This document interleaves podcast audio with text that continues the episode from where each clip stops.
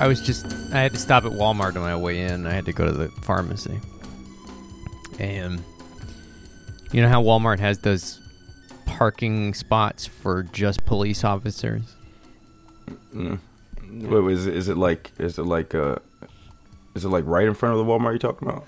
Yeah, you, have you never seen those? It's like I, I think so. It's like a little box or something like that. yeah, it's like a spot. It's like a spot up front next to the handicap spots. It's like this spot reserved for our armed forces, our beautiful armed forces with their beautiful abs and massive cocks, big balls. And they're beautiful. Handsome They're, boys that look great All right. in uniform. they're Yeah. handsome generals. Wait, Tom, can you turn up a second? I Um, can turn up. turn turn up, bro. Uh, How's that? That's good. I, I I always park in them because it's funny to me. It's funny to me to like um, if the rules, man, flip off the middle, flip off the man, man. And uh, have you have you been called on it? Has somebody asked for your credentials? nobody's ever called me out. They have called me in though. Okay. Think about- this is a funny concept, like a a MAGA person like calling, not calling you out for parking in the police spot, but calling you in.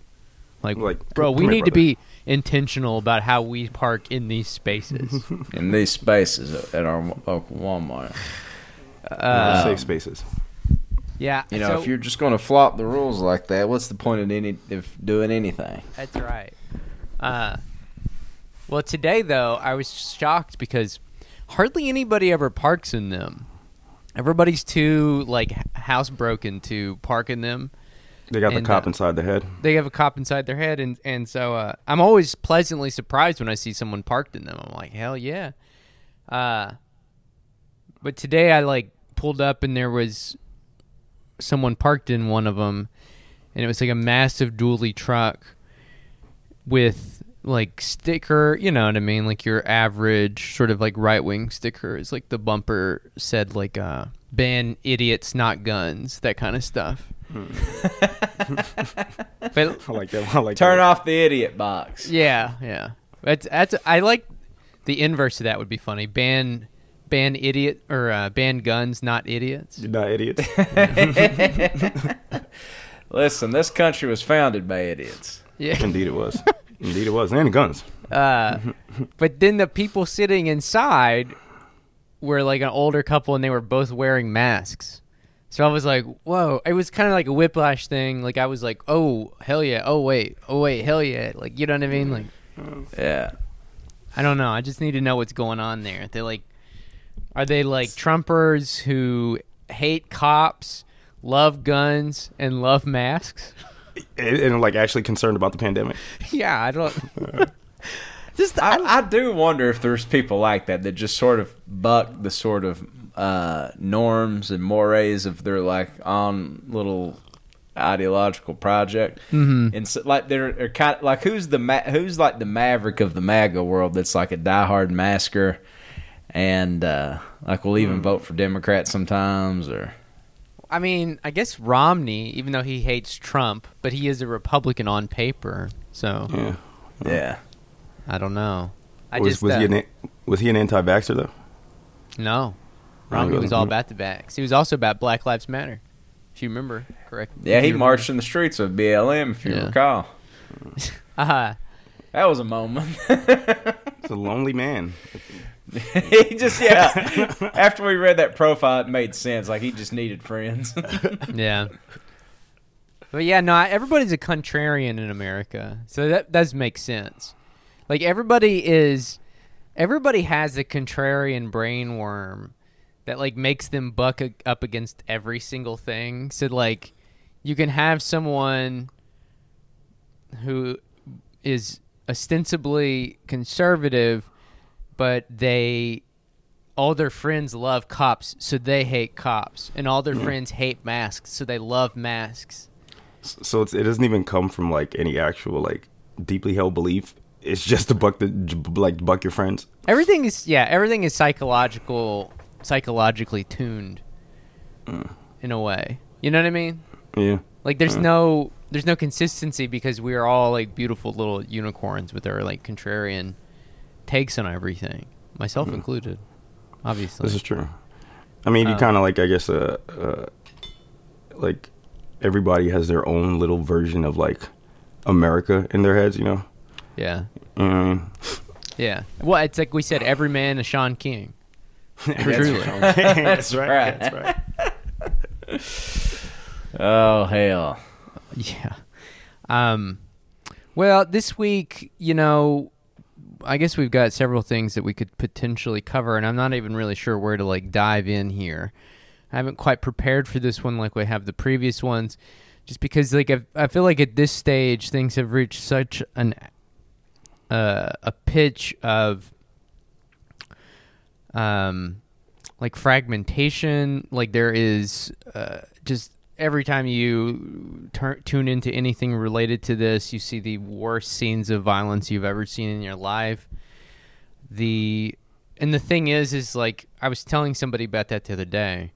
I was like i mean like these videos and the images like i'm really extraordinarily disturbed about this. I can't get them out of my head. And they were like well why do why do you watch them and i was like well it's not i don't seek it out it's literally just every time i open up the app Yeah. It's there. It's just your timeline is just flooded with like death and destruction, man. Yeah, just like all the videos I've seen, like um, people breaking down, journalists breaking down on air, you know, mothers and fathers uh, losing their children, and and um, like I said this morning, this video I saw of people trying to flee south on a highway, and they were bombed, and then like you see those videos. These are uncontestable. This is straight up you know they bombed a, re- a refugee camp earlier this week once and then came back and three, did it and again. then th- yeah, they did double tap it or three times. yeah, Jesus, all man. just to, as they said, kill one person. And it's this this weird disjointed thing where like you see this right next to statements from people who are like editors at The Economist or whatever saying like is there is no proof Israel is intentionally targeting civilians. Mm. It's like if do I, do I live in the real world? Like am am I you know, it's this I guess the I guess what I'm getting at here is like during times like this, you kind of develop this absolute revulsion and disgust with society, and you're sort of alienated in a way, like in the true definition of the word alien. Like it's like, how is this a world? I I am not a countryman here. yes, Yeah, right, exactly, right. exactly. Yeah, and and and like that, you know, and and there are things that we all should be doing, obviously, to ameliorate that, like being with others, protesting with others, talking with others, reading, developing a sort of critique and theory on, on this stuff. Uh, but at the same time, when you've got the U.S. government completely unwilling to budge on this in any way, uh, it is it, it can be very disheartening. Um, Yeah. Like And I said, alienating. too. You know, And what what Aaron? and, and disorienting. You know, it's like, am I? Are these people seeing the same stuff I'm seeing? Like I saw John Fetterman, a fucking brute, and he said, um, Israel doesn't attack civilians. You know, and it's like, dude, There was a video of him that was so. he was like he was like uh, Israel that we need to let they should do what they need to to because they deserve what they need. It's like completely such, such a way with words. Such a way with words. complete He's a poet. gibberish. I like man, like you know, uh, uh, uh, you know, it's just it's It's just like he was trying to convince himself in real time Yeah, that he in really real time. believed. Like he knew how ridiculous it's. I saw that video. Too. He's like, I just believe Israel needs to be able to do what Israel needs to do. Yeah, that's what it was. And then he He was- didn't and he's like looking around as if he's looking around his own skull for the words. I just, I mean, it's it's really astonishing. Uh, but well, I see. Uh, uh, go ahead, Terrence. no, you go. No, no, I was just gonna say I saw that and I was like, well, he's just an idiot, you know. I was like, he's just an idiot. Right. Not that that's any better, you know what I mean? He's an evil idiot, but he's like literally, he just does not. I mean, he just doesn't know what. He, I mean, I don't know, man, because we were talking about this in the chat, Terrence. Um, like, is it like, you know, I don't want to be naive and assume that these people um don't have access to this information, but sometimes like it seems like not only are they trying to convince themselves, you know, but like or convince everyone else, but convince themselves. You know what I mean? Yeah. So it's like how much of it is it like okay, you're 100 percent they're all complicit, but like I don't know, man. I, it's hard, it's hard to even say that because we're watching the same videos. You know, like you're saying these all these videos, everyone can see them. You know. Yeah, you're right. It is hard to know. This is a thing that, I mean, we'll come back to this in a minute. But earlier this week, Blinken, Antony Blinken, Secretary of Defense, had written a. Uh, he's Defense, right? He's not State Department. He's the Defense Secretary. Yeah, I think- Secretary of State, right? Yeah, Oh, he might be. of State, right? Yeah, yeah, yeah. Uh, my bad. Um, uh, yeah, some guy that like you never have heard of is the defense secretary. Uh, but Bl- but Blinken earlier this week had an op-ed in the Washington Post that was like straight up, we can protect s- Palestinian lives while also supporting Israel to the hilt. It's like as, as if those two things aren't contradictory. well, that's the thing. It makes me wonder. It's like because I remember early on in this, like this has been going on for almost a month now. Like you would make comments about like you know, you see you see how these people referring to Biden and Blinken, like you see how like they know that they are damned to history, that blah blah blah. And then you get people in your comments or you get people in real life who'd be like, What the fuck are you talking about? Like these are blood sucking genocidal monsters and it's like, yes. However, I don't think you can discount the role of ideology in this. Like I do genuinely think, and this is to me the real horror of liberalism, that do genuinely think they can they think they can thread that needle. They I think in their minds they really do think that and and it will go That is a- down. that is such a good point, man, that you make. Liberalism is, if nothing else, just the the idea and the practice of thinking you can thread every needle. That you can always have your cake and eat it too. yeah. Yeah, yeah. That you don't have to take like a definitive stance. You know. Well, and it part of it is because they are the smartest people in the room. It it reminds me of that scene. I excuse this very crude analogy, but it very much reminds me of that scene in Breaking Bad where Hank is, you know, on the ground and he's telling Walt like you're the smartest man I've ever known and you're too dumb to realize that he made up his mind 10 minutes ago. Like they they are like that. They're psychopaths, but they're very enlightened and intelligent because they've read all the proper books. I went to school with a hmm. lot of these people. Yeah, They went- liberals are Walter White.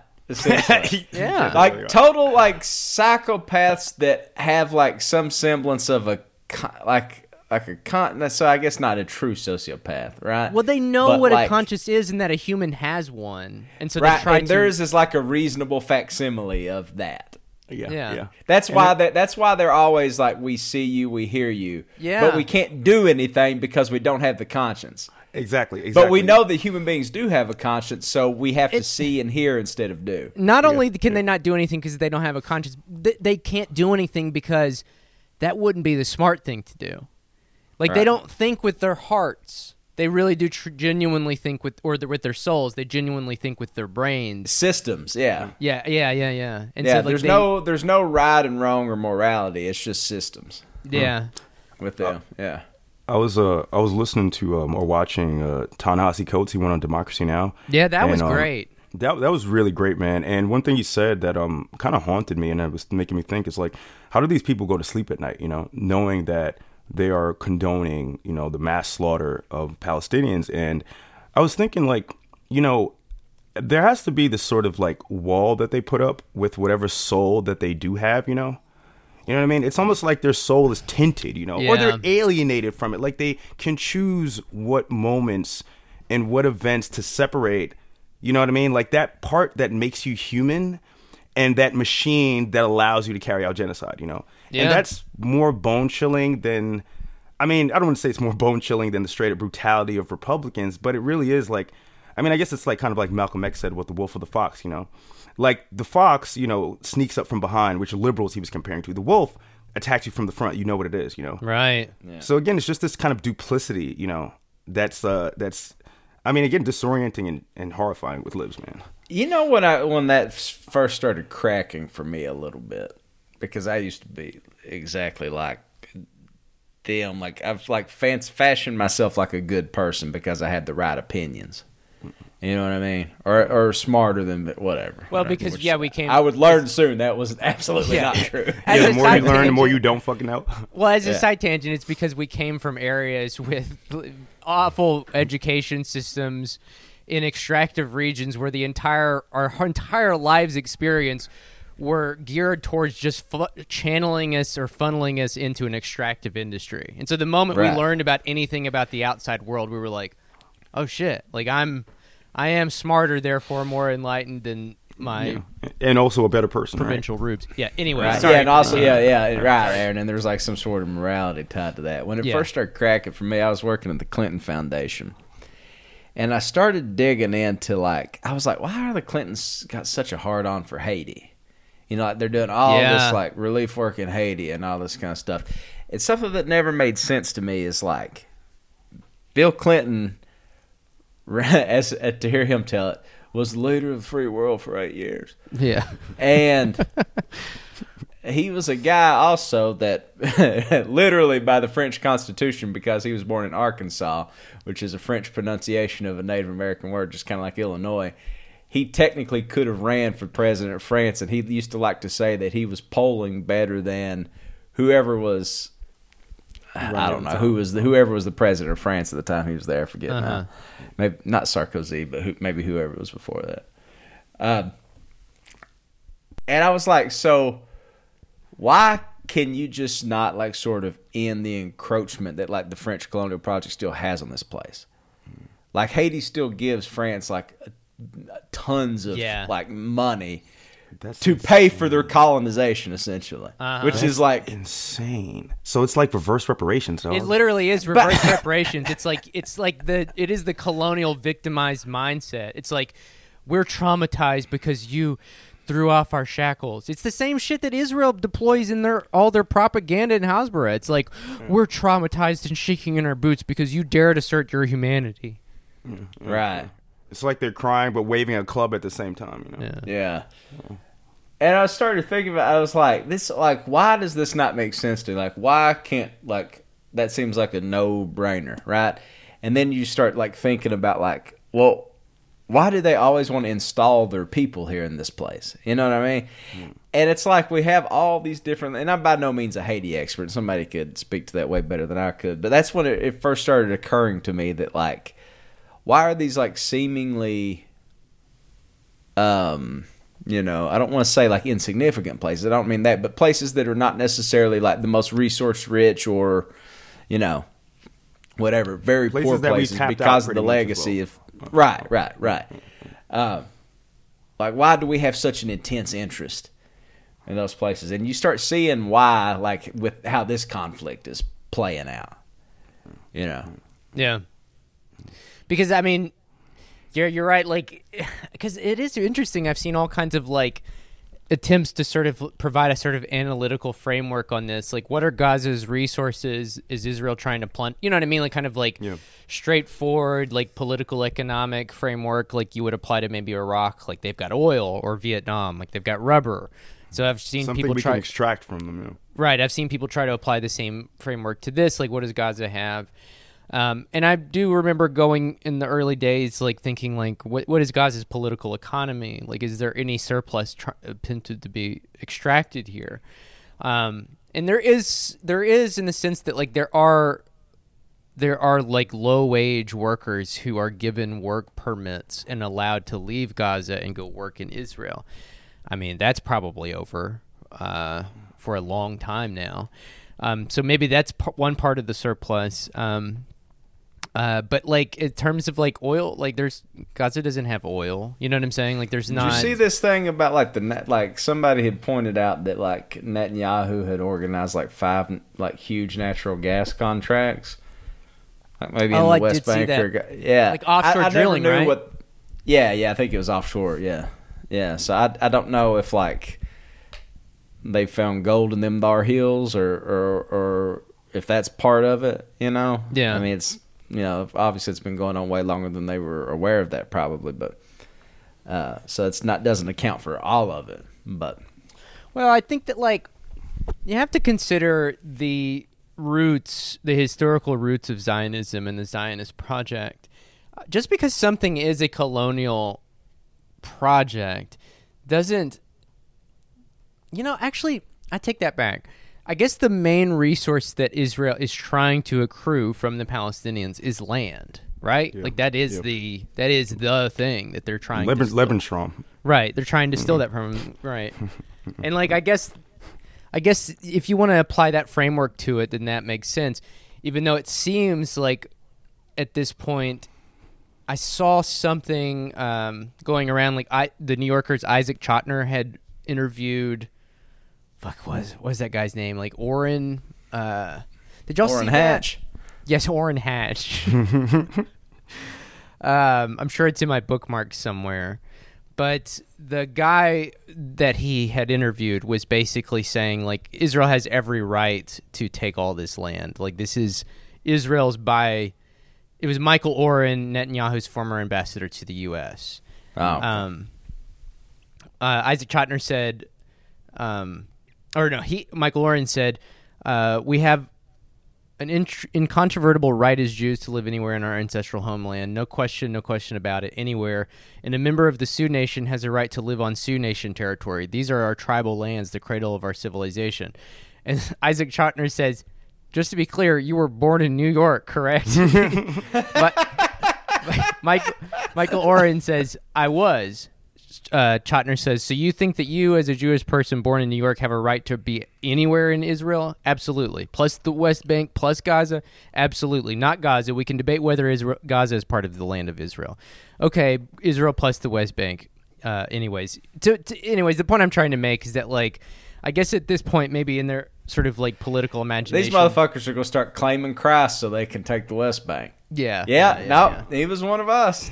well, that is the point. That is that is an interesting thing here because when people talk about Zionists, like in I again immediately after October seventh, you had all these people saying that like calling people Zionists is anti-Semitic, and it's like actually there are plenty of Gentiles who are Zionists. They're called Exactly. Christian Zionists. I Yeah. grew up with them.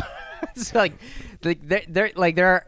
Zionism is a broad ideology that spans It, across. it does not denote uh, Yeah. one faith or the other, and in Exactly. fact, Right. it's just as likely to be Christian as Jewish. yeah, exactly. if we're talking about pure numbers, Right. So that's I think that's Also- what, or go ahead, Tom. You know, I was thinking about like how like hot button that word is. I remember writing a piece for the Daily Yonder when I was just a lowly intern in college, calling my then girlfriend's uncle a Zionist in that piece because because he was just like one of those like end times guys is why I said that. You know what I mean? And he was Yeah. the one talking about, you know, building the temple and the red calf and all that shit. And that's why I said that. I wasn't like, but like, just the very sense of that. I remember the editor writing me and saying, "Well, we usually use that term to refer to like um, you supporters of the state of Israel." Right. And I was like, "You've clearly not grown up in the heartland." But- so I just dropped it. I didn't say anything, but like, it is one of those things where it's like. It's like yeah, just like yeah, just bump it up against that word can like lead to you, you know, being condemned as an anti-Semite or, or whatever. It you know. It it is weird like the interpretation of that word in the United States has an apocalyptic like millenarian end times connotation whereas in Israel it's almost sort of the opposite. In Israel that word means infinite expansion and the world as is. And in which case, like Tom and I were having some fun, like playing out various scenarios earlier this week. Let's say that like Israel does manage to come out the other side of this uh, politically intact and has basically completed all of its objectives in terms of like cleansing Gaza, uh, take finally annexing the entire West Bank. Which, by the way, they made a tweet about that in like their Arabic page earlier today, and then deleted it. Um, basically admitting that that was their entire uh, objective going forward from here on out. Anyways, let's say they do that, but they refuse to build the second temple. That is the thing that like American Zionists have to have for Yeah. Christ to come back.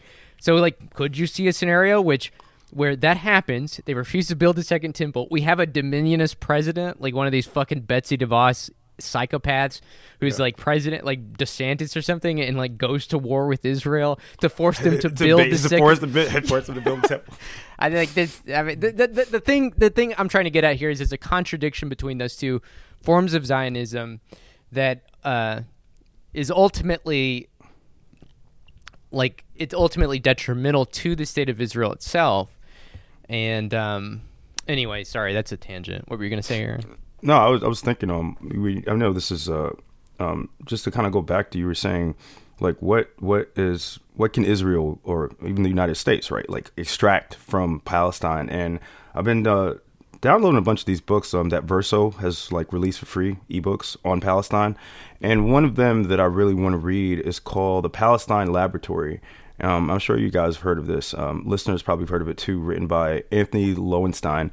And um, Oh, yeah. it's based it's basically like you know like what Gaza provides is like this sort of playground, you know, for military technology, you know, for surveillance technology that um, I think is then sort of like exported or imported back into the United States to use on black communities, for example. You know, Yeah, It's same shit that we got to be honest about got Bobby Shmurda knocked. Yeah. yeah, yeah. Let's yeah. be clear. Like, Yeah. like, like. uh be perfectly honest. If Israel has been perfectly honest brokers all those years, they still deserve a little retribution for that in itself. for Bobby, yeah. yeah. Well, and I think though that it's also it's the thing is is like you can apply multiple frameworks to this. Like you can apply that like strictly almost sort of Marxist framework to it. But it's also important to keep in mind that like Zionism as an ideology goes far back into an era where the the um what's the word I'm looking for? Um before capitalism had become fully sort of embedded and uh, uh, spread globally. You know what I'm saying? Like Zionism predates the full encompassing of the globe into the capitalist world sys- system.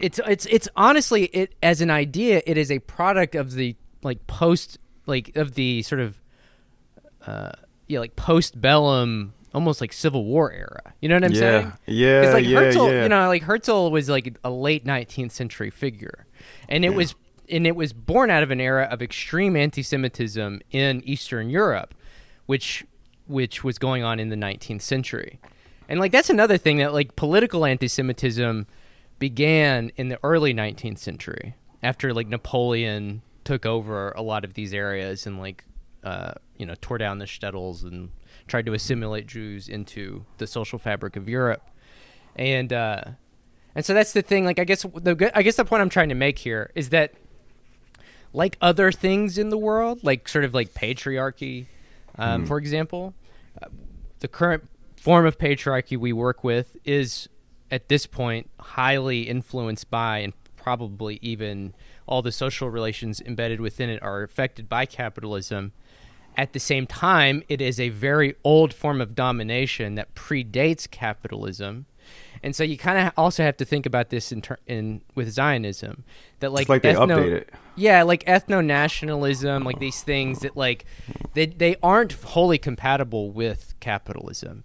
Yes, they can work together, but at the same time, they are extremely degraded versions of themselves, um, which is probably why Nazi Germany like burned out so fast and took so many lives with it in the process. Is that like they are they're entirely degraded but violent and distorted forms of ideology and of capitalist decay. And so uh, you- it almost you- accelerates the capitalist process itself. right? Yes, where it yeah. implodes on itself. You know what I mean? yeah, yeah, exactly. Oh, And so it's like I think you can use that framework to understand it too. Other, uh, Mm-hmm. basically, I, I guess that's like a very highfalutin way of saying it's an ethno state. Uh, Mm-hmm. Well, did you see? Uh, did you see? I think the um, Israel Israel Israeli war room, like uh, I guess the uh, propaganda, the mouthpiece of the Israeli army, and um, I mean, you know, like I had tweeted it, but it just it just me thinking why their propaganda is so bad. Um, is because everybody has a fucking phone in their pocket. So if you're so inclined, you could just look this shit up. So one of the things that they had said was um, um, they were replying. Also, they were quote tweeting and replying to like just organizers and activists and stuff like that, and just other accounts. Which like, if you are the official propaganda uh, um, uh, mouthpiece of an army and you're replying to strangers online, probably not going good for you. You know what I mean? Probably, probably not going good for you, Dude, dog. it's so you're not gonna make it. ridiculous. But dude, they said they said that um this person said that uh Israel will go the way of Rhodesia, you know, will fall like Rhodesia Right. did. And yo, the Israeli woman replies and says that um because you think that Israel's like Rhodesia, which is why you'll never win. I'm like, dog, you can literally Google fucking the uh Herzl sending a letter to fucking Cecil Rhodes, dog. You know what I Uh-huh. mean? And literally Yeah, using this- the term settler colonialism, like and also it's just like again it's just insane to me that like anyone can look this shit up. They also said something too where they were like um that Arabs had colonized um the Levant, right? You know, and people were like, "Yo, your own like religious text says that's not the case." You know, so I, I don't know, man. It's just um it's just the, it's just the, the yeah. I guess when they get into that rub, it's like, well, Islam wasn't even a religion for six to eight hundred years after the biblical times.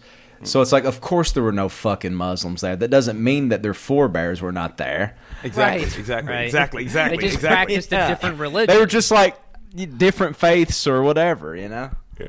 Right. Zoroastrians.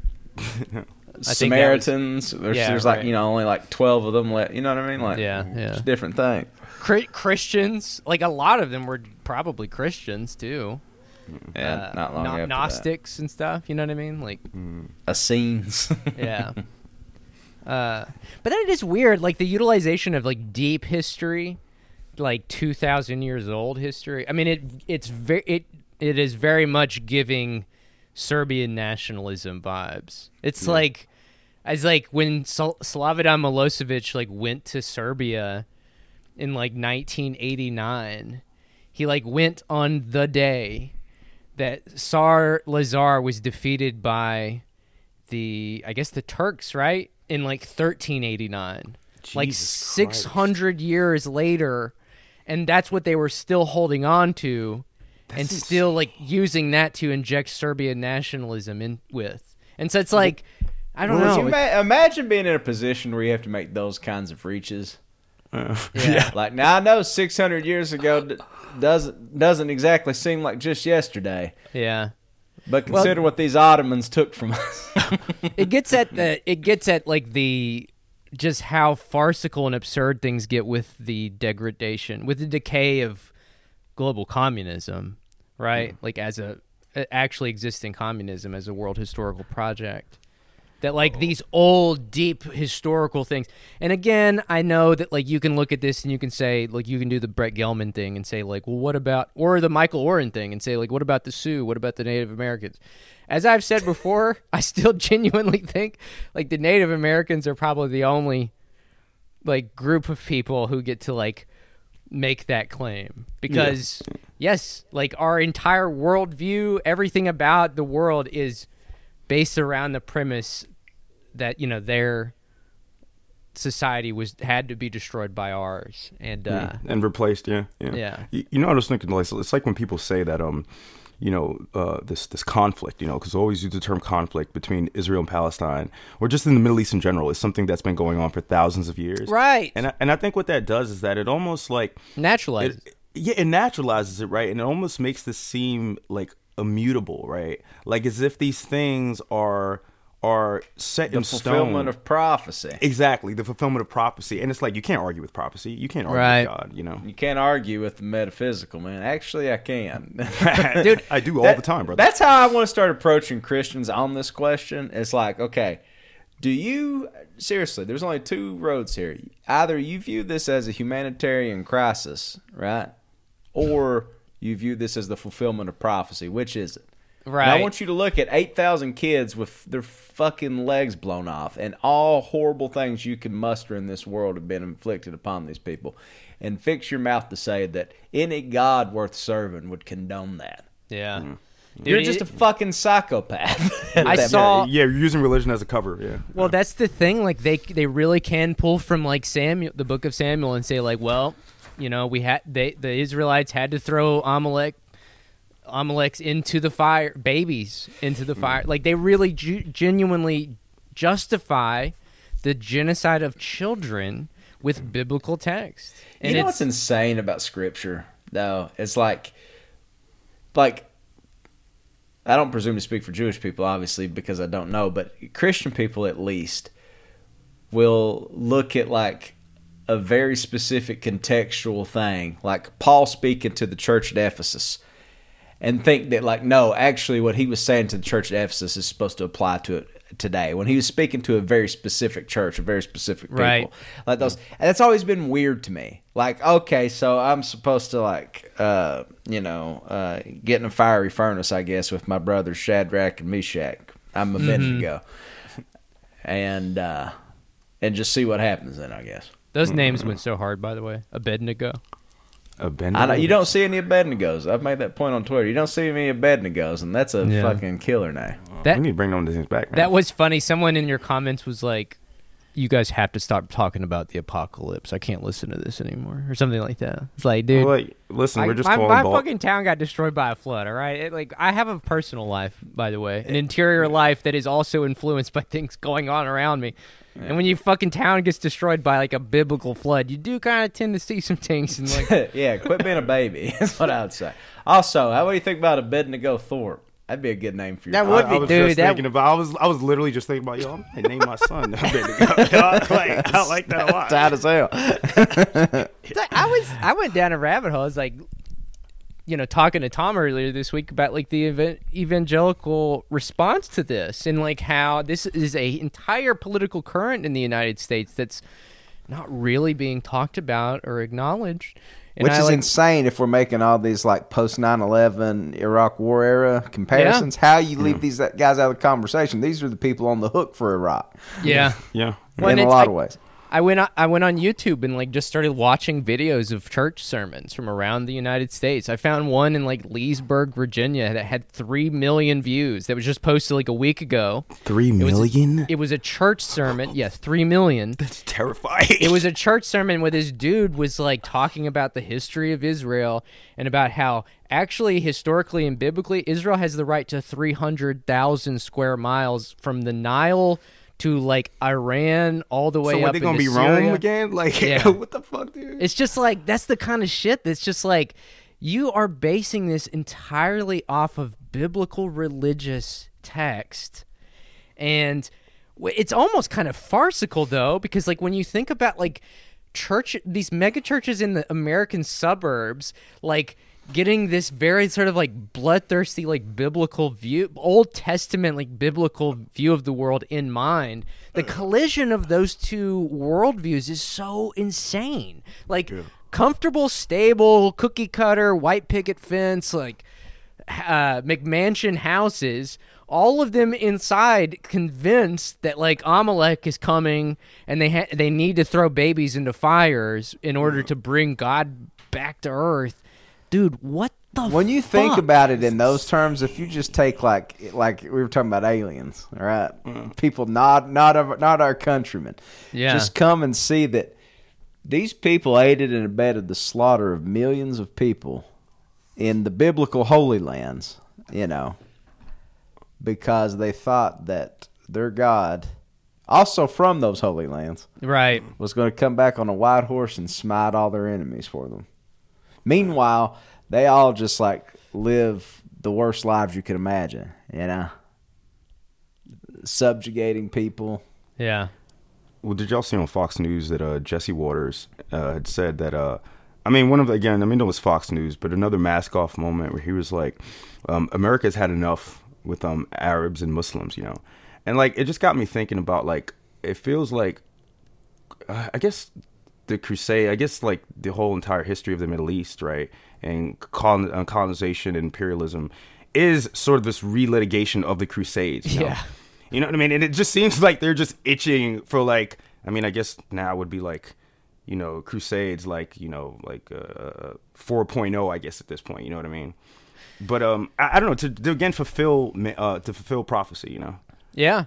Well, that's the weird thing. Like, we, as Americans, we have zero ties to that. It's like, I think we pointed it out in an earlier episode. The Crusades were prosecuted by the Catholic Church.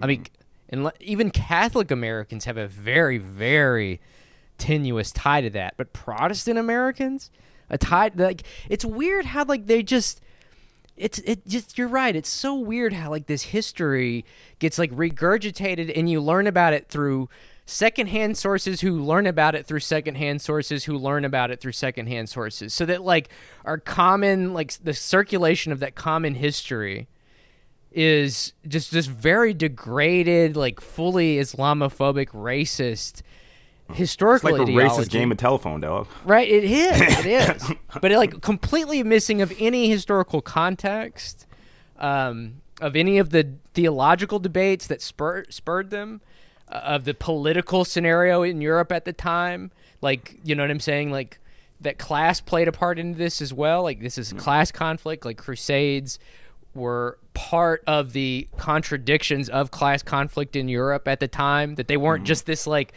purely civilizational battle. Uh, but again, like it's just weird. It's it's none of it is coherent. It is just fully fascist ideology pushed to the fucking floor. And uh, I mean that that Jesse Watters thing that is dark, man. Like we've Yeah, had it with Arab Americans. Yeah, man, and I saw it, too that um, um, Fuck. they were trying to censure Rashida Tlaib. You know, Yeah. you know, and I, I know you know everyone's made the Iraq War comparisons, but um, I don't know, man. It, it almost feels like I don't know. We, we talked about this before in the um the uh, episode that we had unlocked. You know, I'd mentioned that it seems like um, uh, America constantly has to renew itself in the blood of oppressed people, and Yeah. especially in the Middle East. You know, and as much as Americans, you know, polled after I guess the Iraq War during, especially like um like you know a couple years in and after, who were opposed to it. You know, you know, despite being bloodthirsty, right, and rearing to uh, rearing to invade Iraq. Right. But um, I don't know, man. It, it also. I don't know. It, it also seems as a way to resolve the contradictions, you know, resolve the contradictions that kind of crop that crept up during the pandemic, you know, that crept up during uh during the 2020 protest, the George Floyd protest, and also you had mentioned this, Tom. You know, historically speaking, whenever a president is not doing very well, you know, war is always like you know something to like you know to uh to pursue and galvanize, right, and engage the public, you know. Yeah, So- it, it, and it uh-huh. seems like such a, a slam dunk to get out of this to call for a ceasefire and stuff, and it's insane that nobody can muster that. And I wonder if that's just because that's Biden's last play to not to not have Trump, and all these people, including Bernie, have so got it in their head that the worst possible outcome for this is for Trump to be reelected, and so that's why they're balking on this. Yeah. And again, I go back to the Anton Chigurh quote: "If the road that brought you here, Then Well, the use was the road. that's th- that is an interesting thing. You're right. Like that is a possibility. I do think that like going into a monumentally consequential election with a candidate who was, by the way, just a placeholder. Everybody understood that at the time. People forget about this, but in 2020, that was the assumption about Biden. The- in this fact, even gonna run on again. the campaign, you're right. Eh, I think you were getting ready to say it. Go ahead. I'm sorry. No, no, no. He said that. He said that it, it was it was sort of implied that he wouldn't run for a second term. You know. I think explicitly said Uh, that he was a one termer and that like basically he was a bridge away from Trump and that they were going to groom somebody else and then Yeah. Kamala uh, uh, was revealed to have too much of a Xanax dependency to be uh, you know or she, she's like sitting there fucking hitting helium I don't know what she's doing but, but, I, I, uh, I don't know if y'all I don't know if y'all saw the video, but I don't know what she was talking to. I don't. It might have not even been recent. I don't know, but. She's I don't know what she's talking about. She's like, you didn't just fall out of a Fall out coconut of a- tree. coconut tree. everything you exist within everything around you. And I'm like, dude, actually, that's a pretty good argument for historical materialism. And her dad was a Marxist, but yeah, yeah, she's she's yeah, she's she's too That- zanned out to uh, That's take the thing man. about liberals, though. They do have this weird background in historical materialism in the sense that, like, they do view things in, like, as we were saying earlier, in terms of systems, but they've weirdly dematerialized that. It's like, They've dematerialized the trajectory of progress. You know. yeah, it's it is oh, yeah. yeah, it is very weird. It's like because I could see someone listening to this and be like, well, as Marxists, we shouldn't think in terms of morally right and morally wrong, but at the same time, you don't get Marxism unless you get Marx looking at the working class in England in the 1850s and 60s and saying this is wrong. This is fucked up. so, so yeah, this. I mean, even yes, I guess we can like church it up with like scientific jargon and stuff, but it is an epistemology that makes normative claims on the world in the way it should be.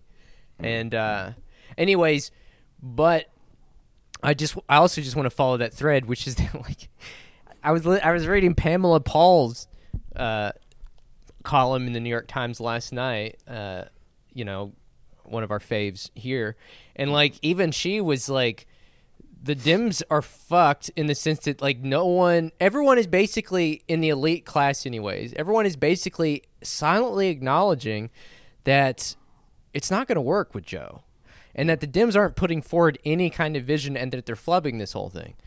At the same time, we all know that the right is in total disarray. And so, like, what what happens? It's just an interesting thought experiment because it's like, what happens in a in a society where like all of these things that we've known for a long time that like there's not real actual democracy, that an election can be easily overturned by XYZ forces, uh, like all these other things that elections are more or less rigged by the electoral college and whatever. It's like they're now coming to a point where we have to acknowledge that. Um, and also like all the sort of decay and and contradictions of the of the of both parties are on full display and can't offer anything. and they're all yeah they're all just open and naked you know naked Yeah. and afraid yeah, yeah, Yeah. It- It's it's like on one end, the Democrats, you have this atrophied, like futureless party, right? That has no long term vision. But on the other hand, you have these like on the Republicans, they're like bar. Not that the Democrats aren't barbaric, but like I mean, they're demons, right? But also terrified. I've been thinking about something you said, Terrence, about how once this popped off, you kind of saw them like kind of like ostrich neck, right? Like they they dug their they like bur- they got into their bunkers, they put their heads underground. The conservatives, they're, yeah. yeah, they're terrified. You know, they're terrified. Whereas Right. the Democrats, like, I mean, they don't have a conception of the future, man. So it's like, you know, this moment in history has been thrust upon both of them, and no one's no one is adequate enough to deal with it. You know. Yeah. Well, and also like it's right. Like they have completely removed themselves from the not only the future but also the past. Hmm. Like and and you see this in the way that like I, I do think there is something to the to the idea that they are not calling for a ceasefire because they think it will open them up to vulnerability from the right. But also they their purported like explicit explanation for why is because they say Hamas will immediately break that ceasefire. Hamas won't hold to it. Well, there's a fucking gr- in- incredible n- op-ed in the New York Times today, surprisingly, about how Israel broke the ceasefire in 2014, like over and over again. And they also, you know, not just when they killed those kids Yeah, on the not, beach. Not for nothing, Israel. There's not a ton of faith in you out in the business community either in this regard. Yeah. Like they they see Israel has repeatedly broke ceasefires. So it's like there there's there's no honest brokers here. But this this article has an astonishing fucking statistic in it. Um just to show you how far right Israel uh, political society has gone and the courts and everything. Over the past seven decades, Palestinians in Gaza, seven decades, 70 years, Palestinians in Gaza have brought fewer than 10 successful claims for compensation in the Israeli court system. Most of those cases were brought before the 2000s. Um, you're talking about people just murdered in the West Bank for existing, people bombed on beaches. And, no, and again, some of those cases are from people killed when Israel broke the ceasefire in 2014. It's like this is, I don't know, It- man. It's, It's just like how do you have you know how do you have like how do you have like what 194 countries right that look not only like can't stop but look the other way when one country repeatedly right violates the Geneva Conventions Right. repeatedly repeatedly explicitly right I mean I'm not talking about like settlers right like Israelis I'm talking about like the the the the organ of the government the government Yeah, itself right. you know The government itself, right. explicitly saying that we want to ethnically cleanse right these people and i mean i don't know it's a moot point but it's just it just i think that's what's baffled me the most is that not only are domestically the dems and the republicans equipped for this whole historical moment but it's like the whole entire world seems to be you know Yeah. like everyone is sort of watching and I don't know. I don't want to say horror, man, but I do think most regular people. But it almost seems to be a wait and see thing, you know. Well, it's it's triggered a They're- lot of it's max extraction, man. Right. They're trying to wring out every drop they can out of this project mm-hmm. until they until like they can't ring anymore. You know what I mean? It- so that's exactly I think what's I think uh, part of I think part of what's happening. I think I mean it's obviously more complicated than that, but Well, I think that a lot of it is part of it is impossible for the world to comprehend because it's so sort of retrograde and what I, I hate to use that word. What's the what's the word? Um, atavistic. That's probably a better word. Like in a cer- in yeah, the I sense know. that, like, I, I, that's what I was thinking too. like you. like it, okay. In, in As an sense- atavist to myself, I was, I was an- wondering when somebody was going to As a draw member of that Atavist Anonymous, yes. Yeah. Atavist Anonymous. That it, it is Cormac McCarthy like because like, dude, you look at these settlers. These settlers are not rich people. Rich people aren't settlers. That was the case in the United States too. You think they were hmm. sending like the wealthy, comfortable people into like Appalachia and then into the Mississippi River No, Basin. they, they were sending the people West- that were expendable. they were sending exactly, and so this has, and then so you look at the videos of the West Bank. Those are the people that are bringing violence upon Palestinians. It is a classic settler colonial experiment. I mean, like, and it has all the markings of it, but it's hard for us to comprehend because we thought we left that in the old world. We thought that like the relations were thoroughly capitalized, that like this had you know enveloped and enmeshed all the parts of society, and that like we had left this form of colonialism in the old world.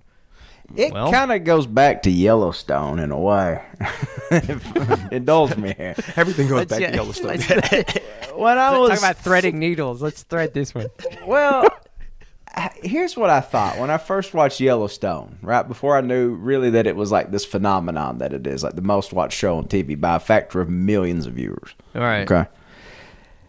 Which I think speaks to like the American like uh, sort of obsession with the old west, but also to some weird sort of dynamics going on uh, when you're talking about uh, relationships with Native Americans and how we like fetishize them today after we had uh, carried out multiple genocides.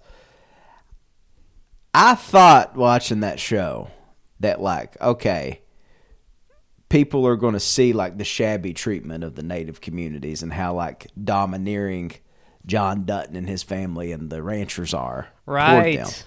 Right. Until I started seeing, and until Taylor Sheridan probably thought, you know what, we could probably make a bundle of cash off selling uh, Dutton Ranch merch. And I started seeing Dutton Ranch bumper stickers all over trucks and cars, and people Yeah. wearing the shirts and stuff like that. And it broke my motherfucking brain. they took the exact lesson from it that you yeah like it's it's fu- you're right Tom it's like you would expect people to see that and say like to have some sort of like uh, sh- moment of conscience um, yes, yes. you know, like s- a sort crisis of- of conscience. a crisis of conscience but instead they look they identify identify with the actual oppressors Right. Yeah, yeah it's, it's like people who think that Walter White was a good guy. You know. right yeah yeah yeah it is oh man that is that is fascinating to think about Though that's Um, that's that's no go ahead, Terrence. no you're good No, that's just kind of like got me thinking, Tom. Actually, like that that seems to be the uh, the sad and the long torturous history, right? Of uh, I don't even want to say the human race. Let's just say America, right? Let's uh, whittle it down a bit.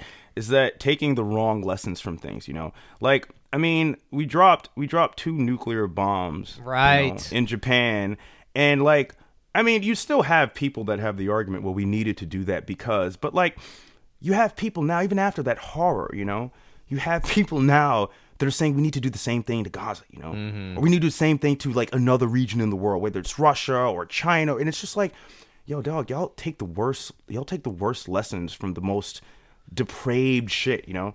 The whole point is that it was so depraved that you would never repeat it again, you know. dude Right. at this at this point what is so mind-boggling it's like the technology of modern warfare has developed to the point that you can drop the equivalent of an atom bomb on a population without dropping an actual atom bomb and dealing with the bad press of that and You could drop a Moab.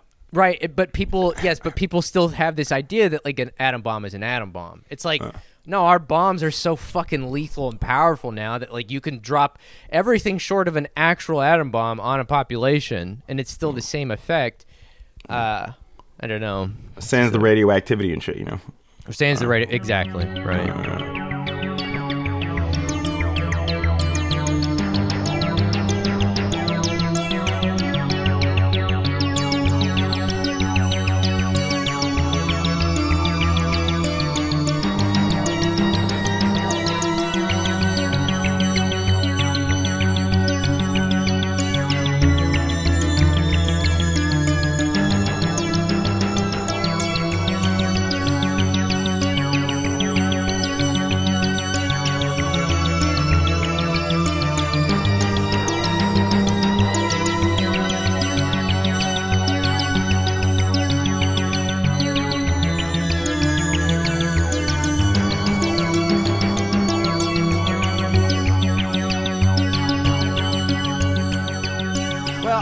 this this kind of gets it.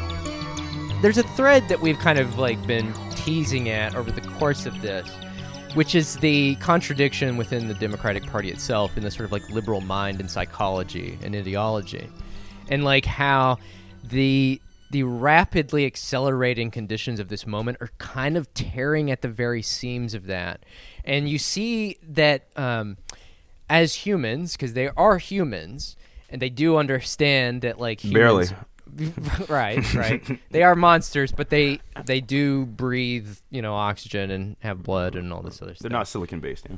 right, right, uh, Water soluble. right.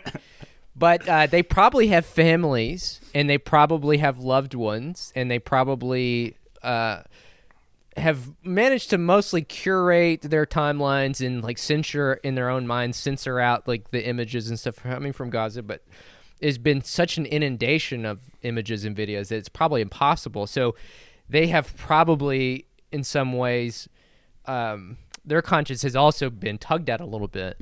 And so you see, like I said, you see them kind of being like ripped apart and like not entirely sure how to handle that and what it says th- about them. Um, but I wanted to read this article because I thought this was fascinating. This is in NBC News. Biden officials voice new concerns and warnings over Israel's war with Hamas. Um, administration officials are worried that the president's quick support for Israel after Hamas's attack could backfire. Um, oh shit. yeah. Uh, as the humanitarian, Not been a laying your dick a day in my life. I could have I could have got you off that one on day one. right, right.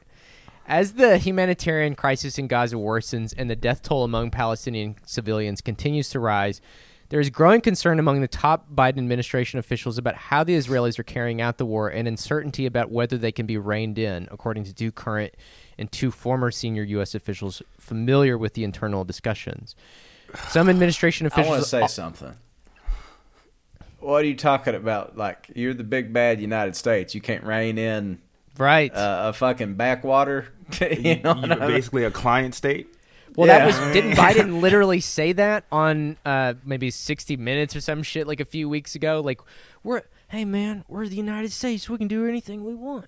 We It's like, it. oh, yeah, apparently, except for this. Except Yeah. stop a genocide, yeah. Yeah, I think actually, Biden, what it would take is you calling Netanyahu and saying, "Okay, uh, the gravy train stops now unless you quit this shit immediately." It and does, then all this yeah. goes away.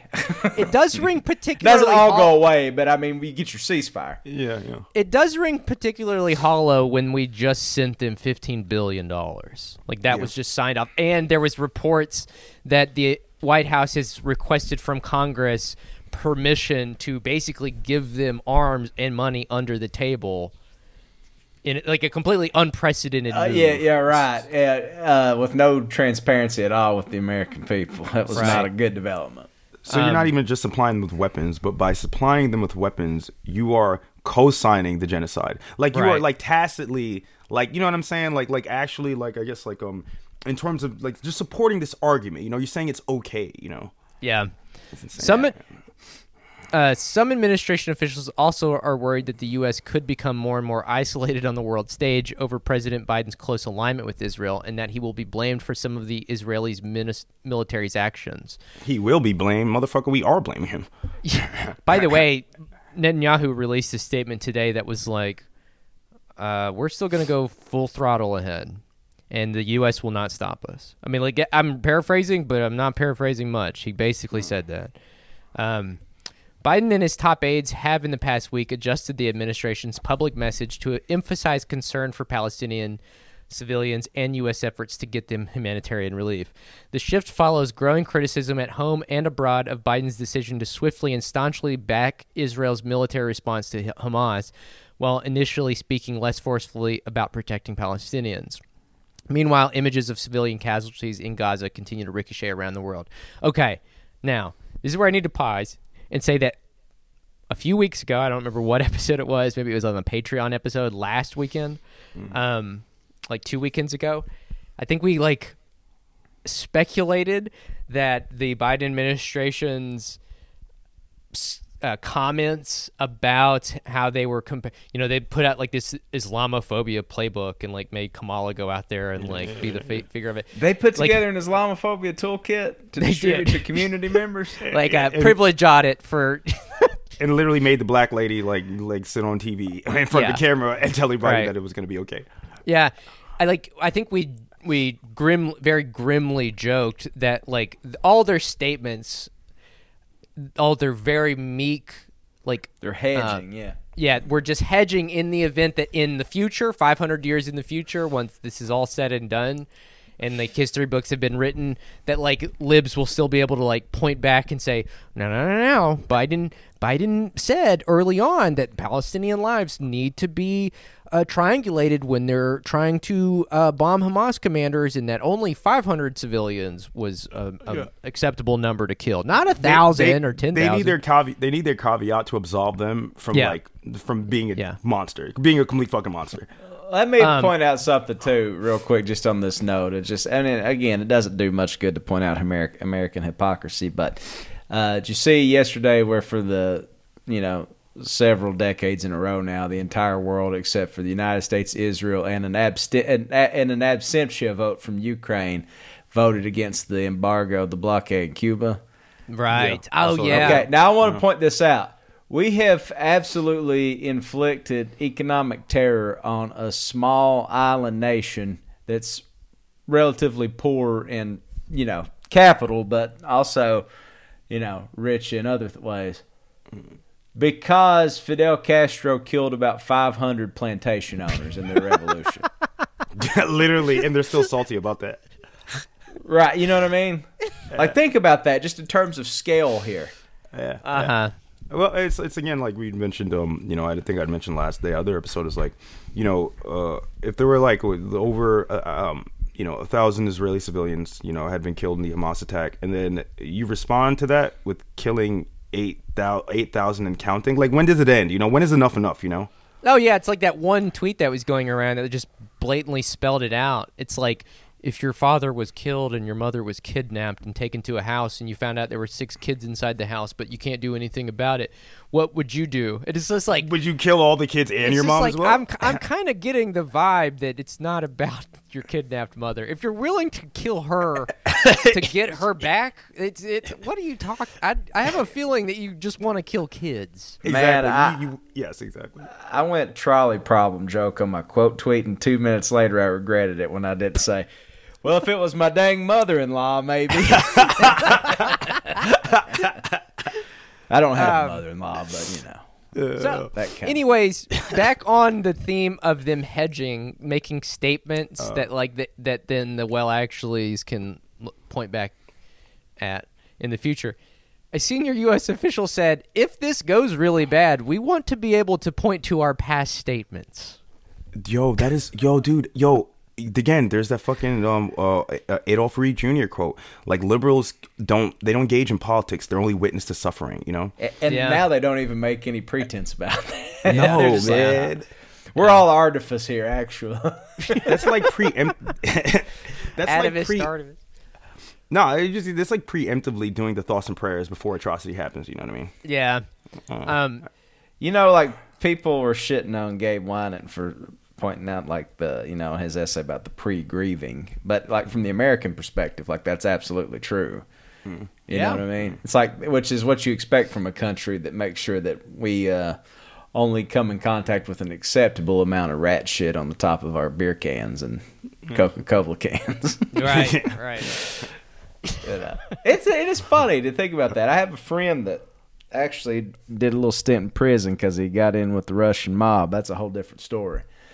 But he said while he was in there that he had learned from a lot of these like guys. He was like kind they locked him up in like one of the white collar places with like the corporate criminals and stuff. And he said that while he was in there, that he found out from a lot of these like guys that worked at these law firms that are like you know what you see kind of on late night and stuff like that like Uh-huh. mesothelioma lawyers and uh, mesh whatever the wire mesh Right. surgery thing lawyers like medical malpractice type of people that when the FDA approves a drug like they get in these senators pockets and basically say yeah we're probably looking at 150 to 300,000 people dead, maybe 100,000 people maimed in other ways or, you know, permanently injured and da da da da da, but da da da da. And then they vote these things in. These things get fast tracked for FDA approval, uh, basically with the knowledge that people in power that make those decisions uh, know that there are going to be people that are. It just seems like I say all that to say it seems like there's a much more efficient way to do that. And I know somebody's going to be like, "That's not at all how FDA approval happens." Well, I, I know. I'm just taking this secondhand from a guy that was briefly involved with the Russian mob. However, well, well, it's like it's like it's like when companies like um Walmart or Target, or I mean any like multi uh, uh like multinational I guess company like that where they fact retailer they factor in loss, you know, and like I guess like theft of items. So like you're just doing that with people though, you know. Well, it's it's we've seen it with coal mining for fucking years. Do we really need scientific studies that show that like blowing up a mountain that sends boulders into people's homes is bad for your health? I mean, it's like it's everything is it, it's it's this is weird contradiction with liberals where like they do simultaneously live in the future and the past, but at the same time they're constantly trying to forget both. You know what I mean? You know what I mean? yeah, It's- yeah. I don't know. Uh, They're, they're trying to exist not just outside of history, but almost outside of time. You know what I mean? You know, really I, I. I was thinking about that yesterday with the news of the guy that got killed in the uh, coal refining plant in Martin County yesterday. Right. Which is like one of the most horrific ways to go I could imagine. They had to amputate his leg just to get him out. Jesus Christ. And he ended up dying shortly thereafter with his wife by his side while the whole shit's happening. I think maybe they had to remove his other leg too or something like that. The guy at that facility is the son of Jeff Hoops, who longtime listeners of the show may recall. And if also, if you've ever been to our live show, you might have remembered us putting a hex on this man. on The guy that show. owns the facility is Jeff Hoop's son. Yeah, right. Yeah, yeah. yeah. Okay, Who right. I guess? Well, I guess Hoops owns it, but I think he's letting his little fell son run things or whatever. Right, So he's on the hook. Right. This is the guy that was building that patrician resort hotel place in Milton, West Virginia, where he mm-hmm. had the life size replica of Yankee Stadium and all these fucking tacky, grandiose things there. And I think about like the ways in which like Andy Beshear, who's like running a tight race for governor here, one of the last Democratic governors in the South, has like aided and abetted the coal industry because he's afraid to rock that boat too far because they're still kind of clinging to these beliefs that there's these like moderate Republicans that like tip the scales in the balance. And everybody knows that's just not borne out in the polling or in reality. Right. Right. But the net effect of it is like men like Jeff Hoops just go completely unchecked. You know what I mean? And then Andy's like sitting here running a tight race, like, why? I, I don't understand. Like, why is it like, you know, so tight and da da da da da? Yeah. Mm-hmm. Mm-hmm. Well, Yeah. fucking do something, man. Yeah. Get off this fucking we see you, we hear you shit and actually Right. pass some goddamn legislation. The point of politics is to make things better. Exactly, exactly. Not to lament things after they've happened, right? right.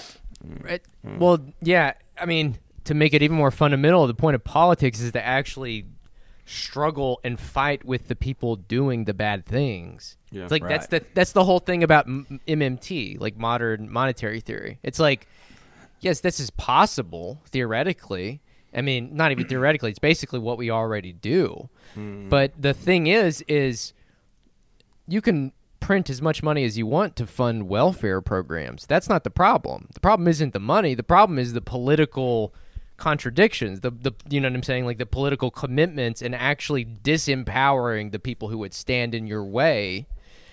Once political constituencies get built out of that project and ideologies get formed, It's, It's I- it's embarrassing if you're like a modern Democrat if you're still in office. Like if you're Joe Biden who's getting ready to go to your death in the not too distant future. I don't mean that you know FBI is like a threat. No, I mean like mean he's literally- just old as shit. he's fucking- I mean Yeah. nature is going to take its course. I can see it with my own two eyes. The man's disintegrating. Quickly approaching entropy. Yeah.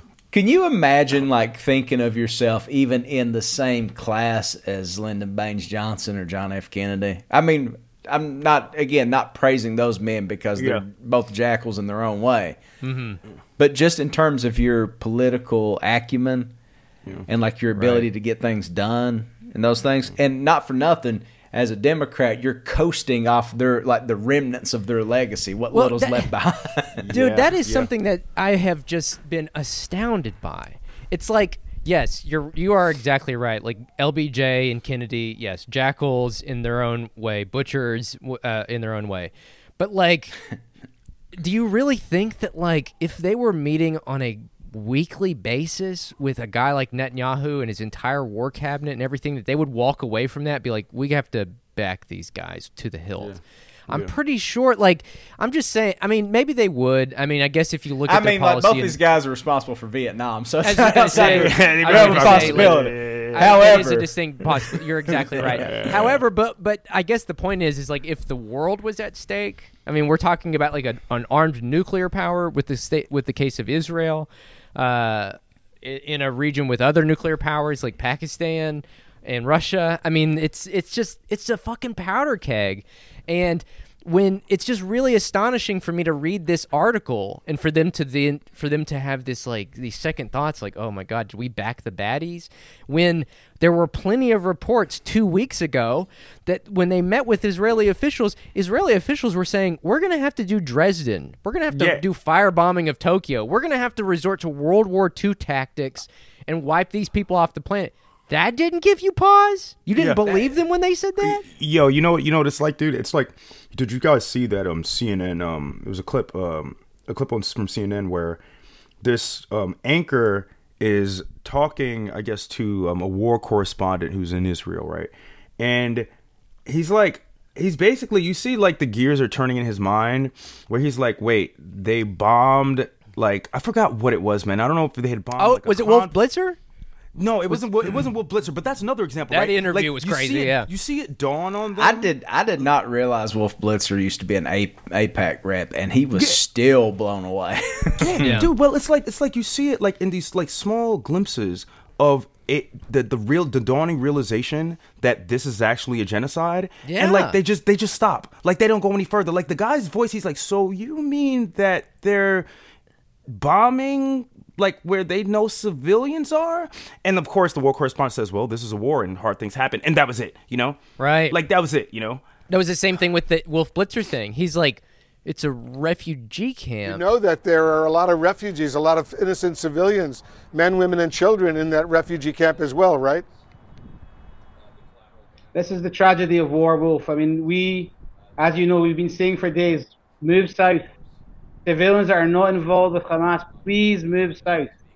Yeah, I'm just uh, Uh, trying to get a little bit more information. uh, you knew there were civilians there, you knew there were refugees, all sorts of refugees, but you decided to still drop a bomb on that refugee camp attempting to kill the Hamas commander. By the way, was he killed? I can't confirm yet. I'll, there'll be more uh, updated. He, yes, we know that he was killed. Um, about the civilians there, we're doing everything we can to minimize. Uh, I'll tell it. I'll say it again. Sadly, they are hiding themselves within. I mean, dude, it is wild for them to like. You're right, Aaron. It's this very surreal experience to watch happen in real time, where we all saw this the first three weeks of this. We called it out and said, like, look, the IDF is lying about a lot of this. This is all propaganda. They have basically run the WMD mind war program, and all of you have bought it hook, line, and sinker. And like you are going to wake up to the horror of this eventually. And when you do, like we're going to be we're we're going to watch it all. Uh, Unless which is also it is also a possibility that like yes, they have those moments of consciousness and then they say well, you know, they bury it, bury it deep, like mm, deep, Yeah. deep down, and so mm. that it can't resurface anymore, which will produce its own sort of like depraved fucking monsters full further down the road. Um, I just want to continue reading here. The mm. officials said the administration is particularly worried, particularly worried about a narrative taking hold that Biden supports all Israeli military actions and that U.S. provided weapons have been used to kill Palestinian civilians, many of them women and children. The Defense Department has said the U.S. is not putting any limits or restrictions on the weapons it's providing Israel. Secretary of State Antony Blinken delivered a planned, more strident message Thursday before he boarded his plane for a trip to Israel. As we've said from the start, Israel has not only the right but the obligation to defend itself. Uh, we've also said very clearly and repeatedly that how Israel does this matters. It's, it's just. I mean, obviously said, it doesn't. I mean, that Obviously that it doesn't. Second, that second, that second part of the sentence, like, just completely nullifies the first part. You know what Yeah, I mean? like, why like, say it? like if they have the right to, if they have the right to defend themselves, then why would they go about it in a way that protects Palestinian lives? Right. You know what I mean? Like if they think that they are, I mean, it's not that they think they're fucking defending themselves. They're very aware that they are ethnically cleansing a population. But yeah, man, again, that's that's again that sort of like that that like liberal tautology. You know, that's sort of like you can you can accept one thing, you know, but then throw out another. You know what I mean? I don't know. It is. man. It's just it it's is. No, you're right. It is weird. Like, put yourself in their shoes for a second. Like, it's weird to th- to think this way, but like, imagine. You're wearing the inside out the inside out skin suit. you're Like, wearing I'm the inside out that skin suit. Imagine Okay. once again. You, you don't even. You don't even have to do that, man. Actually, just put yourself in your own shoes. Maybe like ten years ago, you're in your twenties or something.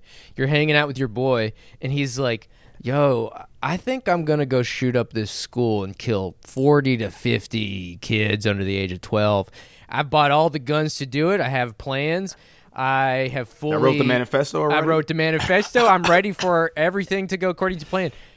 In what world do you then just say, "Ah, he's probably kidding"? Yeah, yeah, he's probably just joking. It's like, dude, listen. To, it's uh, the only explanation. you believe can the come up with. remember believe the autocrat. Yeah.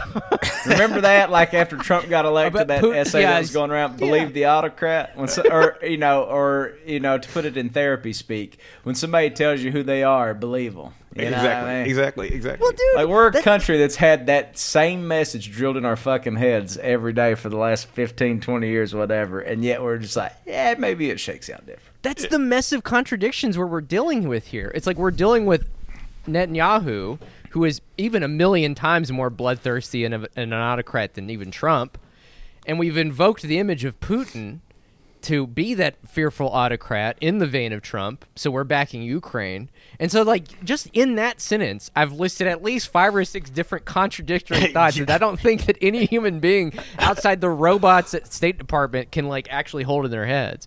No, like, I, I guess I have to assume that Blinken is a robot because of his very crude attempt to imitate blues like Hoochie Coochie Man. Man, it is so bad. Like, there, somebody pointed out. I think our buddy Mickey pointed out that uh, uh, Lee Atwater also fashioned himself a blues man.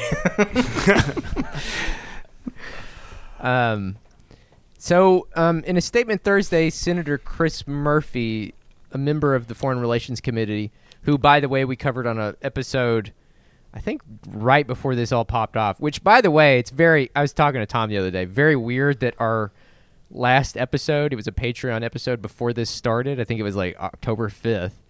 Was called "The Nations of Gog and Magog are rising against us."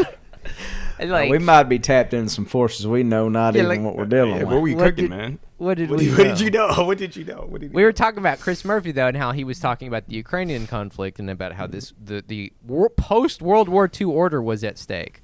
So if that gives Oh, you any right, that's right. inclination as to where our apocalyptic uh, tone has been coming from, the signs were there even well before the Hamas attack. right?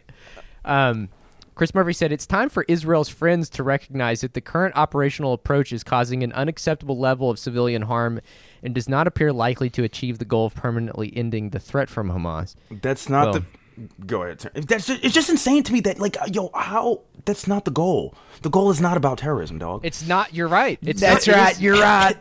That's not we can't see outside those terms though. Yep. yes, exactly. Yes, It, exactly. it, they they they cannot see that the goal here is to literally target civilians. yeah. Like because I, I don't know. I, I you know what I'm saying? Like that's that is What is going on here is they've made their plans clear as a bell. And again, I, Clear I as didn't a bell. I, I didn't graduate from the Harvard Kennedy School of Government or anything, but it seems pretty clear to me that what they're trying to do is use this Hamas attack as pretense to liquidate as many Palestinians as they can before they re- remove all that remain into Egypt, Sinai, whatever. These like fucking tent camps that they've got planned. Hmm. This is we're in the throes of the final solution, and what they're doing right now is trying to cut their fucking overhead. Yeah. dude. Yeah. What else do you call it when and you've guess who's paying? We're all paying the fucking bill. Yep. We're- We're footing the and bill. it- exactly. And I mean, what do you call it when you're ending entire family lines, entire Yes. family lineages? yes. That is Holocaust shit. Dog, Like- did y'all see? Did y'all see? I think the the the um the the school the year of um 2023 for the this uh, Palestinian um um I guess uh, I don't know if it's a high school or school has been completely just canceled like the class of 2023 because Yeah. like all the students are dead. Yeah. That's fucking insane, dog. That's insane. Yeah. I mean, and and to just give you further whiplash, just to go back to this article, um, it says with the war expected to go on for some time, some administration officials expect differences between the administration and Israel over how military actions are being carried out to only intensify. Uh, and the officials said administration officials continue to worry that persistent Israeli attacks killing Palestinian civilians risk fanning wider unrest in the Middle East while derailing Biden's other foreign policy efforts. Um, this is the sentence that just fucking mind boggling. Uh, a former senior U.S. official familiar with the discussions inside the White House said the reality is setting in on how long it's going to be and how hard it's going to be. It's like the reality is just now. It's November 3rd. We're recording this on November fucking 3rd. The reality is just now setting in. Eight thousand plus people dead. You know what I mean? In like Well, weeks, is the reality I get- just now setting in? Because Biden, you know, went to the Treasury Secretary and was like, "Hey, can we afford this?" And she crunched the numbers. Like, yeah, Yeah. we could. I'd have to Well, I get move a couple things around, but yeah, just the, the like part of the reason why people were, why people were so it's like everyone had deferred the reality of this in the moments after October 7th. Part of the reason why so many people wanted to scold the left for seemingly not only endorsing Hamas but like claiming it as a part of like the leftist proletarian struggle and all this. It's like no, part of the support, you want to call it that, was because we all knew that this was going to be a long term thing now. What, you think that this just like, you think that Hamas was just going to attack and then things were just going to be chill? It's just like, that we knew that like this would be disproportionately meted out and taken out on the ci- civilians of Gaza. And that's why it required an unqualified, confident uh, uh, declaration of support for the cause as a whole. Without any fucking uh, qualifications or all these like little checkbox Rubik cube thing you have to check off. I mean, that, that we all knew that because we deal with reality. It's like I said on the fucking Patreon episodes. We're the ones dealing with the reality. The liberals are the ones dealing with the illusion. Yeah. Conservatives are dealing with the spectacle. Exactly. It's just Yeah. like it's it's just wild to me that like that, that they're that off taken off guard. I don't know. Administration officials are realizing the United States is increasingly going to get off isolated. The former official said, "There's no obvious way to avoid that, and it affects everything they do." Uh, an administration official pushing back against the notion that the U.S. could become isolated said there are no signs that is happening, or of Biden's foreign policy priorities getting derailed. Buddy. Biden is- I mean, like you know what? Bolivia, I think, um, severed diplomatic ties with Israel. But of course, in the United States and Israel's mind, like Bolivia is not a real country. It doesn't matter. Right. They don't give a shit. Yeah. It's not a Western. It's not a Western democracy. Right? yeah, Chile Western with their socialist president. Uh, who cares if they, you know, whatever, whatever. Yeah, you're right. Yeah. Um, Administration, administration officials say that while Biden's support for Israel is unwavering, his approach is also more nuanced than that of, of his predecessor, President Trump. Trump's backing of Israel was not paired with requests for restraint or support for the Palestinians while he was in office, though he was critical of the Israeli government in the days after the October. Yo, bro, yo, these motherfuckers love words, dog. They love words. They love to say things like, despite the actual facts on the ground that we are funding this shit, that we are g- g- Biden did genocide denial. Dude, I saw this. I saw this. Um, I think Alexander Vinya had um, uh, uh, tweeted this. This um, I don't know what article it was from, but it was this quote where someone said like this aide was saying, but Biden is strong in his reaffirmation for like the A- Arab like um and Muslim community. It's just like, dude, Yeah, they because he love saw he words. pissed Michigan away, and he's got an election to win next year. yeah. They love words, man. They, love it. love words. You may tell you what they sound like when you just said that. Like, like they all sound like Ronald Reagan talking about Iran Contra. Like, right. In my heart, I believe that we weren't selling weapons, but the facts bear out something different. You know what I mean? It's like uh, just contorting yourself in the weirdest fucking word salad position. It's what John Fetterman's doing. It is wild that Like, like, like you said, terrorist is the illusion. They're dealing with the illusion, you know. I mean Reagan is like by today's standards Reagan is a liberal. You know what I'm saying? Yeah, like yeah. Reagan if you took him out of that time and placed him in current moment, he would just be like a Mitt Romney like Exactly. moderate lib. Right? Yeah, yeah, Exactly. exactly. uh, which is insane. Goes to, think show how far right this country has gone. Um, he made a. Biden said he uh, Biden made a muted reference to protecting Palestinian civilians in the process, noting he and but not Netanyahu discussed the need for democracies to act according to the rule of law. Uh, that's another weird thing. Like they keep referring to Israel as a democracy. Yeah, and like Palestinians can't vote. You know what Well, I mean? They have a different justice system. A mil- they get a military, like you know what I mean, court Yeah. instead. Like it's just insane. Man. This is a thing that we're going to have to start digging into, I think, on future episodes, and in just the current discourse in general. It's just that, like, what is a nation? What is a nation state? How, what is the process of building a nation state? What is democracy? You know what I mean? Like these. Yeah. This brings up all these questions that perhaps are not. They don't make sense necessarily to like start digging into them right now. Yeah. But this does bring up a lot of things that question our priors, in my opinion. Yeah. Uh, and uh, anyways, br- privately, Biden has said he believes Israel will follow the law. Oh my fucking god! Um, Administration There's no officials have- way he believes that. I d- I mean, like we all see. It is, I- let me. Uh, did y'all see this thing that was going? I didn't mean to cut you off, Terrence. I just did you see the thing where uh, uh, Joe Biden watched the new Mission Impossible and became weary of uh, AI more so than he was. Did you see that like Yeah, headline going around? I didn't see that. And it's like I wonder, like, is it an unintended consequence of the rise of AI and deepfakes and all that stuff to like break our brains and obscure like realities in reporting this way, or is it intentional, like sort of inherent in like the rise of that? Yeah, I yeah, wonder. Yeah, yeah, yeah. It's like, almost like the guys that um, not to get too too straight far away from the uh, the topic, but it's about it's like guys who um say that they're concerned, like tech guys, right? Who tech bros who say they're concerned about AI, but like they are funding and research doing research with AI. You know, it's like a, it's like a self fulfilling. One even married one, didn't? yeah, it's like I'm terrified of my beloved wife. my AI, my AI wife. One thing- go ahead, Terrence. Go ahead, Terrence. No, I wasn't gonna say anything. I was just No, it just I'm just reminded too of um uh, uh for some reason I just have I think the perfect image for Biden's like uh, presidency, you know.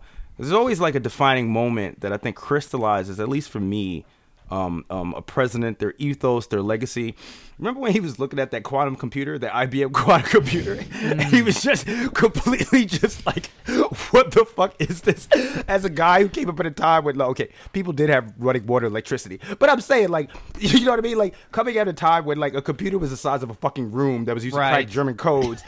now he's like, yo, again, just thrust into history, just completely just amazed like a child or a dog or some or puppy or something like that. man. Uh, he's like I- Mr. Burns from The Simpsons when he has like his hour a day of sentience, you know? well, that's why he, him, and both Trump, both of them together are emblematic of just the decayed ideological priors, the decayed ideological structures, everything, like being forced into this moment of now. You know what I'm saying? They're Yeah. both completely unprepared and ill-equipped to deal with it. Uh. That's why I have some genuine concerns about how the election will go next year. I uh. mean, this sounds completely fucking like tinfoil hat shit, but I really can see a scenario where like the Joint Chiefs of Staff is just like, well, we're gonna postpone election. They they see that Biden doesn't have a, a path forward. They won't let Trump, like the guy who tried to overturn an election, like he's not getting back in. I can see them being like. For the sake of national security, just like in the pandemic, though, we have to postpone elections, and uh, b- b- but we'll, but we'll hold them. Just don't worry about it, and they just keep postponing them. And the and Supreme Court them. like like sanction and be like, yeah, it's fine. Yeah, right, right. I mean, like, I, I, I know how ridiculous that sounds. Sure, I don't really but still. believe that. But I just say it as an ex- as an example of how it feels very much to me like these things are not solid anymore. Everything is liquid. Everything is totally liquid. It's, it's like everything seems like it's sort of like just Fluid. fluid. Everything is like not as concrete as it was the previous day. Uh, also, Terrence, I want to say, um, and you know, listeners, I might be, uh, I might be wrong about this um, in terms of the details, but I think there's precedence for your concern, right? Um, I mean, the plot against America, right? The business plot against America, like The the, actual business plot, coup, yeah. you know, an actual coup, you know. So I don't think you're far off, man. Honestly, It's a thing. Um, but uh, that's the thing. Like, there's no backbench in either parties. Like, who who would be able to come forth and like reconcile the con- uh, contradictions? You know what I mean? Like, there's not even like a Bonapartist option here. I guess all I can see is just a, a classic junta. yeah. We just need a classic junta again. Um, well, that, that that pretty much sums up the article. I mean, the article just ends with like how Biden got managed to talk Netanyahu into allowing like one truck of aid, one truck full of aid come through into Gaza. and this is a victory. This is a victory to them, man. This is something Yeah. that see. This is exactly what you were saying before, where or that Aid had said, where we want to uh, we want to be able to uh, point back at past statements, you know, that we weren't in the wrong. They they want to point back. Well, we let like one measly truck go through, Right, with, like listen, one up- single gallon of fuel in it, you know. Yeah, we we uh, we provided upwards of dozens of Gazans with cornflakes and toilet paper. yeah. God. I mean, it's the same shit you saw after the flood. It's all we saw during the mountaintop removal years. It's like they'll stop one permit and be like, "Look at all the shit we've accomplished," and then they'll gaslight you and make you feel insane when you're like, "This is nothing. This is like this is pi- this is." fucking Oh well, crumbs." you're just you're negative. yeah. And if, if you're too negative, you'll scare off the people who can actually help us. Dude, fuck them. There is no one that can help us. Obviously, like not even fucking Bernie. the is, like, cavalry is any- not coming, people. It It's is not. not. coming. I I know this is a facile point, but I mean, libs. I mean, they want to they want to look good while they do evil shit, you know. Yeah. I mean, they want to look the best as possible while they are sanctioning, funding the slaughter of Palestinians. you know? Other other than Fetterman, who's like sort of made it his thing to look like as much, you know, look as shitty as possible. Exactly, exactly, exactly. enabling That's- he just- that's exemplified the beyond me. horror. Actually, the he's almost exemplifying like visual representation of how horrific this is. Yo. Did you see where this man made merch I about. John Fetterman's body double because he was getting so much shit? He made Dude, merch that's about so it. epic and crazy, bro. dude? I mean, Dude, like, this I think- man used the Americans with Disabilities Act so he could wear goddamn AND1 shorts to cast a vote. It's pathetic. yeah, when They Mike should be- cries to get extra time on the SATs for having a small penis, uh, whenever I lodged those complaints, they went unheard. Should got a left-handed desk for that shit. Oh man, dude, just the amount the amount of uh, heartlessness, moral depravity. It's like it will it will haunt them. I mean, people people again, people try to say, no, it won't. They have no souls. They do. They're just it's just that their souls are extremely compromised and fragmented into a million little pieces on their deathbeds when all of those pieces finally reassemble in a line before the fucking DMT kicks in it will come back and hit them with horror and they will they will die from the done. horror itself more so than like old age or illness Yeah. or whatever it is. Yeah. Like they will die from shock of horror. I, I just I just want to caution people to not dehumanize anyone. Not even the fucking most genociding like atrocious people. These are all humans, and that is what's terrifying. It's You know not that, that- like that's it. That's what ideology is, Yeah. people. Like this is this is what having a materialist conception of the world is. That like ideology is real, and it can lead you to this point.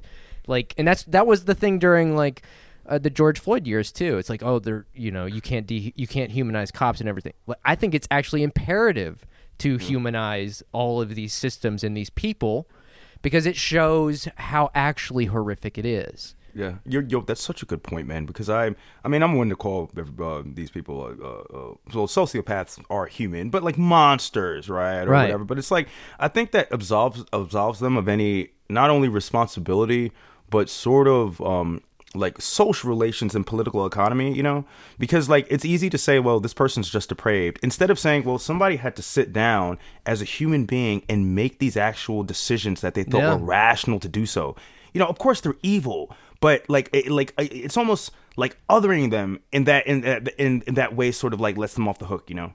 Yeah, it makes it seem like they're aliens that have like dropped in from like sort of external social relations, and you know what I'm saying? Like, no, Yeah. we are all bound up together in this thing. It's the point I was trying to make on the unlocked episode. Like that is the human experiment. Like we are all in this torrent together, and like you know we don't we don't know what it's like to live before we are alive or after we're alive. We're just here for a brief moment, and we try to affect it in our own way. In fact, our whole deal is, is is about being on intimate terms with death. yeah, That's why we're called humans. It's Latin for to bury. yeah, Humando, to bury, a burial. That's right. Uh, so you know, just gotta keep all that in mind. Uh, it's like we said at the beginning of this. This is a marathon, not a sprint. Um, but uh, it is very, it is very dif- difficult nonetheless. Um, so I guess there is this rally in D.C. this weekend. We're recording this on November third. I think the rally is on the fourth. Uh, know.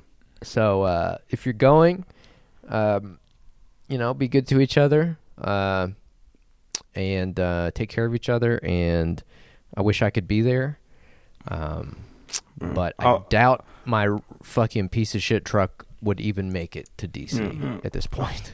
I'll, I'll be up there. I'm um, leaving uh, tonight. I'll be up there, so uh, I'll come back uh, with uh, get the official. Uh, uh, tr- uh, uh, I guess what is it? DC correspondent. You know, I'll uh, I'll come back with uh, Hell yeah! some. Uh, you know, And and if you you know. can, uh, come join us at the Capitol on Tuesday. We're going to march on the Capitol on Tuesday in, in the Bluegrass State here. So Kentucky capital, the Kentucky Capitol. Frankfort, on the Not, eve not, of not, a. not being two days late for the big one.